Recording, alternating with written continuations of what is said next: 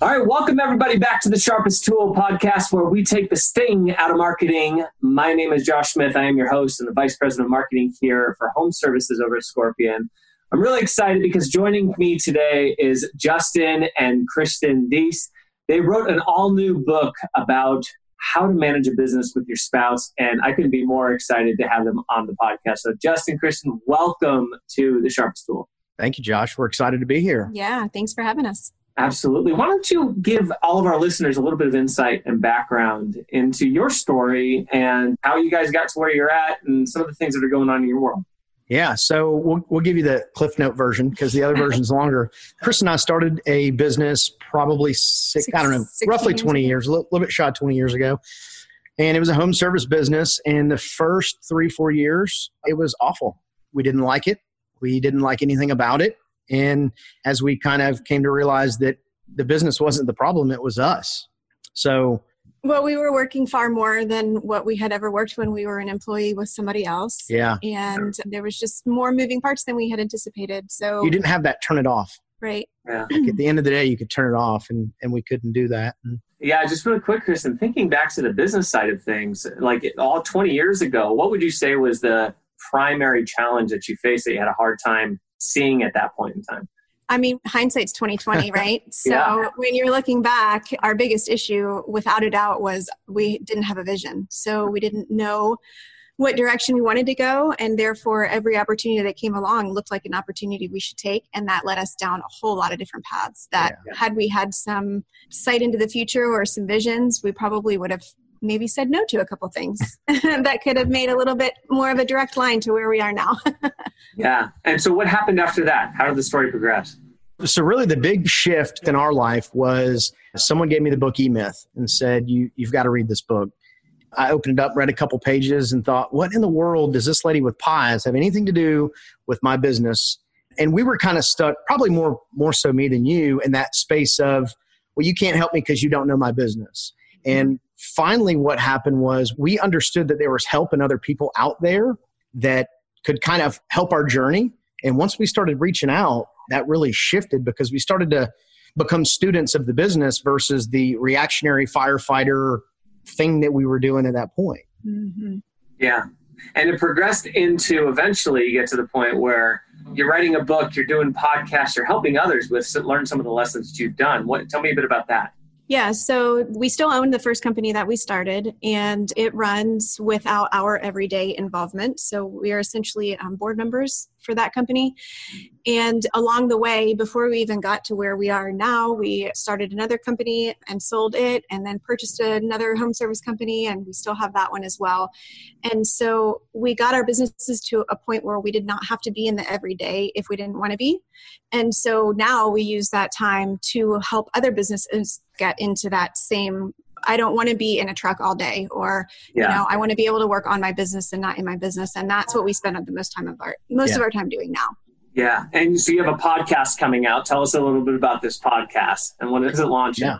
So we have two podcasts. We've got one that's out right now, and it's about the book. So we take the book when your business partner is your spouse, how to have a successful business and a happy marriage. And we took nine chapters and just kind of did a behind the scenes of the book because once the book launched, people were asking a lot of questions. And we thought, well, how cool to just talk about why the stories we shared. And that's been good. And then we've got one coming out July 15th that is really going to be us sitting down with other married business owners and really talk about what are the hacks that you figured out in order to to navigate the choppy waters of being married and Yeah. business partners. Yeah.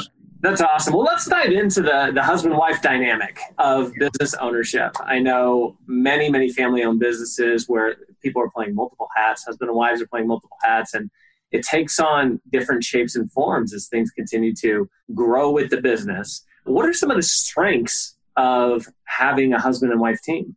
I think we have a different answer. I was going to say I think it depends on the the strengths and weaknesses of the couple. For us, we happen to be very complementary, so his strengths are my weaknesses and vice versa, so that works really well to our favor in most cases. But the one thing that's pretty cool about the husband wife team is there's that level of trust there that you have when your business partner is your spouse, as opposed to maybe somebody who was just an employee or that Yeah. you didn't know as well before you went into business together. So I think that is probably one of the strengths. Yeah. So I would say lanes. That's one thing we talked about in the book is obviously vision is very important. So we understood where we were going. But then once we got our lanes dialed in to where we were never having that crossover. And I think this is what happens a lot of times with other married business owners is they tend to not stay in a lane or even know what a lane looks like. So they may be in sales and marketing this moment, and then they may jump over to the finance department and asking questions that they don't even know the answer to. so I think I think finding your lane and staying in it and just being really good at that one thing versus being in micromanaging it, I guess I would say. Yeah. Well, uh, let's contrast this now. Those are phenomenal strengths, by the way. And I think, yeah, you got different people that are working with different things. I know my wife, whenever we get involved with any of her kind of businesses that she's running along with, running around with three kiddos, I always try to take a consultative approach because I know the direct approach doesn't work with her. And so the dynamics personally are so different. What would you say are some of the weaknesses that a husband and wife team have? What are some of the challenges they face? I think the biggest challenge is drawing that line between business and home life and not letting the business infiltrate every aspect of the day and night. I think that's probably the biggest thing that we hear, and we struggled with that for a long time too. Yeah, I was just thinking about. I wonder how many people listening can relate to this. We would go out to dinner and go, "We're not talking about the business, no matter what," and we would sit in front of each other in absolute silence. yeah, kind of go, we don't have anything else to talk about. So that, that was a big thing is finally getting a little bit of balance and boundaries. You know, I can imagine it's really difficult too. This is the sense that I've gotten as well, where you have the separation of the personal and the business, and if things become so business oriented that you lose the emotional connection with your spouse, like one is succeeding and the other's failing, you know, and you're having a lot more challenges with your relational aspects versus business aspects what are some of the ways you've found to balance that? I am a little bit bigger on boundaries, I think, than Justin in, is in terms of time. Yes. So I kind of got to a point where I was like, okay, from now for the next three hours, we're not talking about business. And if that means that we're not talking at all, then cool. we're not talking right now. but being able to say, okay, I had to get to a point where I had to speak up and say, hey, I need a couple of hours where we're not focusing on the business right now. And then he would kind of be like, okay, cool, I get it. And then once I was like, okay, I'm ready to talk about business again, then he would let me hear all of the things Fire that he'd been holding on to for, for a couple of hours. There's definitely drawing those boundaries of being like, okay, right now is not the time that we're going to be talking about business. And I think it's, I think another thing to point out too is, is this the difference between an introvert and an extrovert? And I think mm-hmm. that a lot of times when married couples, everybody sees the world through their own lenses. And, and I think a lot of times it's easy to forget that sometimes. And I think when you and I kind of got clear on, you know, the introvert, extrovert side of things, the personality types and how we listen. And I think that really helped because it enabled us to understand the other way better than we could mm-hmm. before. Because I mean, I would come home at nine o'clock at night and like, great, the accounting department's at home. Here's all the questions. And she's like, I'm feeding the baby. Like, yeah back up off me. Leave me alone. yeah. So you mentioned one of the big things you struggled with in the very beginning was lack of vision. Tell me a bit about that and how your visions kind of expanded over the years and how you both got aligned with that.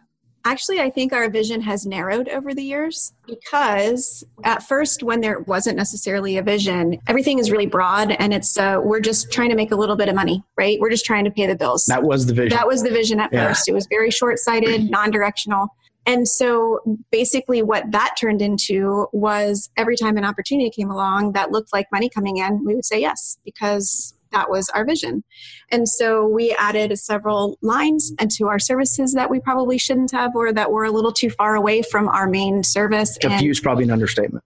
A few, okay, I'm just, I'm just several, saying. many, however, whatever. Um, but then once we got clear and said, okay, we're going to be the very best at this. And then it got a lot easier when other opportunities came along that said, okay, is that going to help us be the very best at this or is that going to distract us? And that makes it a lot easier to say yes or no to an opportunity well, that comes it, up. And yeah, it, it became one of the biggest accountability tools because as business owners a lot of times you don't have really good accountability if you don't feel like doing something unless a customer is beating down your door a lot of times you know you, you don't do the hard things you do the things you like to do and for the vision it really gave us that check of okay is this going to get us in direction or is it going to pull us away mm-hmm. so it, it really helped us just narrow down the focus on really each of our business Mm-hmm. Yeah. How difficult was that to turn things away? What was that process? I'm going to let you answer that one. for, for me, I'm to the core, I'm a entrepreneur by every definition. So that was very difficult because I thought what most of society teaches you is busy is successful. So yeah. I thought, like, if I'm running around with my hair on fire, I must be successful. And people would see us and go, "You guys are super successful. You guys are always busy." Mm-hmm. And the truth is, is the less busy we got, the more successful we became, just because we could focus and be the best at a thing versus squirrel all over the place. yeah. All right, let's talk. Uh, shift gears a little bit. You guys talk a bit about like measuring, motivating, and, and managing. What does it mean to measure, motivate, and manage?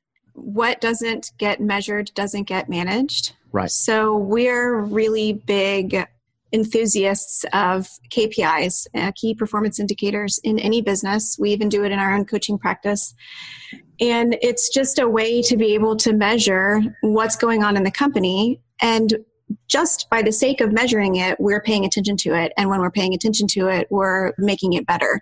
So the idea that we need to know what's going on in the business, we need to know the numbers, we need to know not numbers far beyond what happens on your profit and loss statement but you know different sales conversions and yeah. all different kinds of things like that. You need to know that so that you can manage that. And then once that part of the business is being managed then it's also really easy to use that information to motivate the rest of the team yeah. to tighten and do the best that they can also. I know for me from the leadership perspective you know growing up when i was a kid I, I played sports. So the leadership that I saw was more like in your face, go run laps, do push ups. And for some reason, you can't do that in businesses. I'm not sure what the deal is, but it really helped me start to better lead my team because now I wasn't having conversations that were like, I feel like there was never those conversations anymore. It was more like, we everybody had a scorecard, everybody in the company, no matter where you were. So then when you're sitting down with your team, it's not a I feel like, it's hey, how do you feel? Here's your scorecard are you crushing it or are you slacking? And I, and I think that really helped yeah. self accountability for them too and self motivation because nobody wants to come to work. And I know some people are going to hear this and think I'm crazy. Nobody comes to work and wants to be the worst. They just don't. I mean, if you don't have boundaries for people and they don't know what to do, they're going to just assume that they're doing a good job. Yeah, yeah, absolutely you know, you, you obviously help a lot of people. You help a lot of people with the coaching business and a lot of business owners. How do you manage going out and doing that? Speaking events? Do you alternate? You know, do you pick some and reject others? And tag? Do you tag team them? How does that work? Each opportunity is a little bit different. Yeah. Over the last year, we have focused more on staying here. Our kids are, you know, middle school, high school age, so they have sports yeah. and activities. So a lot of what we've done over the last year has been either online or people come here mm-hmm. and we yeah. do live sessions, which is nice because it gets them out of their atmosphere and kind of they get to relax a little bit and be strategic for a couple of days versus at a conference. Mm-hmm. I know you love conferences. yeah. yeah. How important is that? Pulling yourself out of the business to work on it and just not be in it it's huge in terms of making great strides forward in mindset and strategic thinking around your business because you're not in your comfortable environment one and two you're not in your environment that is distracting. So if you are in your own environment you might be distracted with the items that you're on your desk or on your to-do list or people yeah. knocking on the door or phones ringing or whatever. Yeah. And when we can pull them out of that environment and put them in a more creative but also more sterile environment, then that helps really propel the strategic thinking. Got it. Yeah. Tell me a bit about your book. I want to transition a little bit here. In your book, you mentioned five pillars, which I think is, is interesting. You talk about foundation, system, leaders, financial, and sales. Can you tell me a bit about those pillars? Why, why did you come up with those ones specifically? So, those pillars are the ones that we use when we work with people on coaching. The reason that we used those five is because generally the topics that we talk about during coaching fall under one of those categories. So, in Foundation, you have your vision and your organizational charts and some of the things that organize the very early and design portion of the business. Then you have systemization, which is the only way that you're going to be able to get to a point where you don't have to be in your business all the time. And then you have the leadership or the employee development side of it. That tends to be a large struggle for business owners and yeah. finding the right people and getting them on board and how do you keep them motivated and you know how do you get them to produce um, so that's a whole section and then we've got our financial piece which is it teaches a business owner makes them more comfortable with reading financial statements and knowing which information is really important for their business and what they can just leave to the cpa to do. Right. And then the last is sales. And we purposely structure sales towards the end because a lot of people come to us because they need more sales when really what they need is some tightening up on the other pillars first and then we can start dumping in sales and they'll be able to handle it so much better. I would say most of the time when people reach out it's either sales or system. Mm-hmm.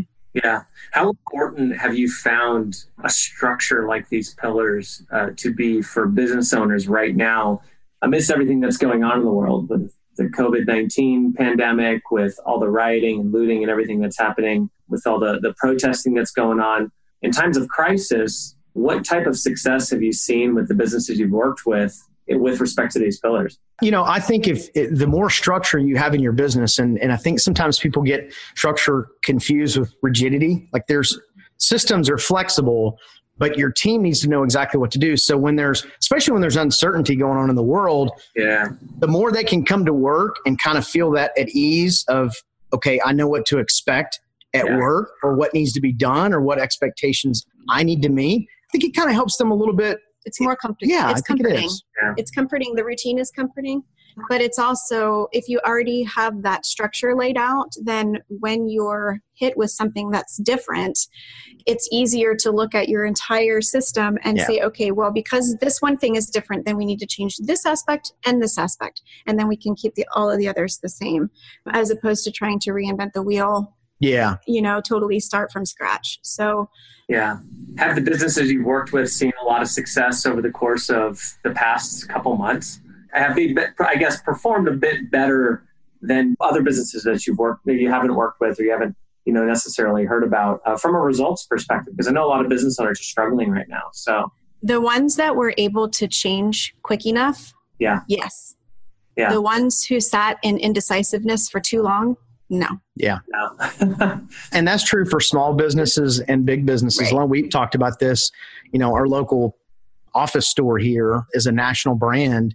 And when all this happened and Amazon was X amount of weeks out delivering anything, I remember us talking, going to the store, going, man, what a great opportunity for them to really capture some of that market that they've lost over the years from Amazon. And Right. That's not really what happened. We went and they were out of everything and, right. and weren't prepared. So that's the same with big businesses and small businesses as well. Mm-hmm. Yeah, it, it kind of it's pretty consumer with what we've seen kind of on the marketing side too, right? This is interesting. The last seven days we've seen an increase in almost seven percent in lead volume, well, just week over week, right? We've seen 38% increase in leads over the past 28 days compared to the prior 28 days. Yeah. All website traffic, kind of across the board, generally has been up about 10% nationwide over the past 28 days. So people are there and they're looking yep. for business owners who can help them with their challenges and solve their problems, which it's a really cool thing to see, especially if you have the SOPs, the standard operating procedures in place,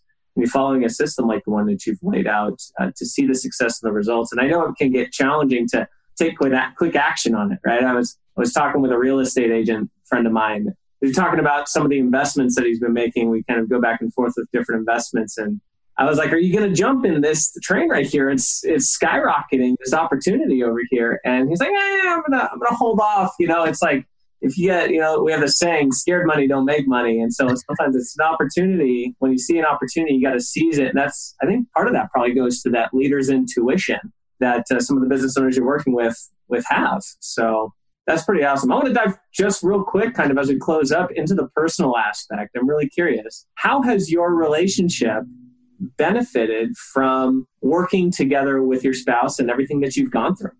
I think that it has allowed us to know each other on a deeper level than we would have had we not have worked together for so long because we are so entwined from the work standpoint if he was working at one location and I was working at one location, I think there's only a certain level of understanding that you would have between the two of you about yeah. your work life. But because all of that is intertwined, I think that it allows us to know each other far more than we would have if we worked apart. And we've been working together for almost as long as we've been together. So well, and, well yeah, that's true. And and I also think too, I, I know that there's couples that we talk to that you know maybe one works in the business and one doesn't which here's the deal if you're married and you own a business your spouse is a part of it like it doesn't matter whether they're in it day to day if they're whatever they're in it and so i think for that it helps on those i mean at the beginning we were 100 hours a week yeah and had you not been involved in the business you would have been like, it, "What are you doing? well, doing?" There would have been a lot of resentment, probably. yeah, like, absolutely. Why? Why? Absolutely. Why are you spending so much time on the business? Yeah. Right.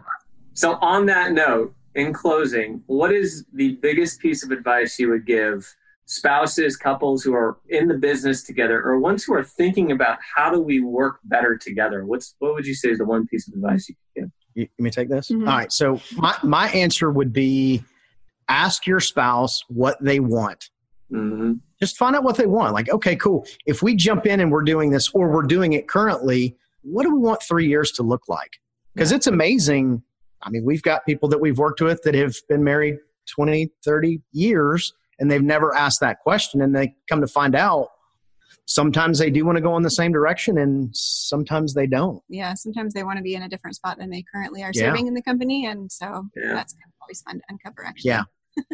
That's awesome. Yeah, that's like exactly what my mind goes to. People ask me that too because of what my wife and I do together. And the best piece of advice that I've ever been able to kind of think up is make your spouse's goals your goals and vice versa. And then you're working towards that goal together. And I just love seeing that. I love seeing you guys together being so successful with everything you've done, obviously, in life and marriage, which is so cool to see. It's inspiring, actually. So, where can people find out more about you and learn more about your book, your podcast? Give us a spiel. Where is it? Our website is businessspouse.com. You can find the book there. We also have a Facebook page, which is facebook.com backslash business spouse. We're on Instagram. We're on Instagram. We have a community, oh, business yes. spouse community, mm-hmm. uh, that you can find on Facebook as well. It's, it's just a, a group of other business owners that, that work are, with their spouse. Mm-hmm. Yep.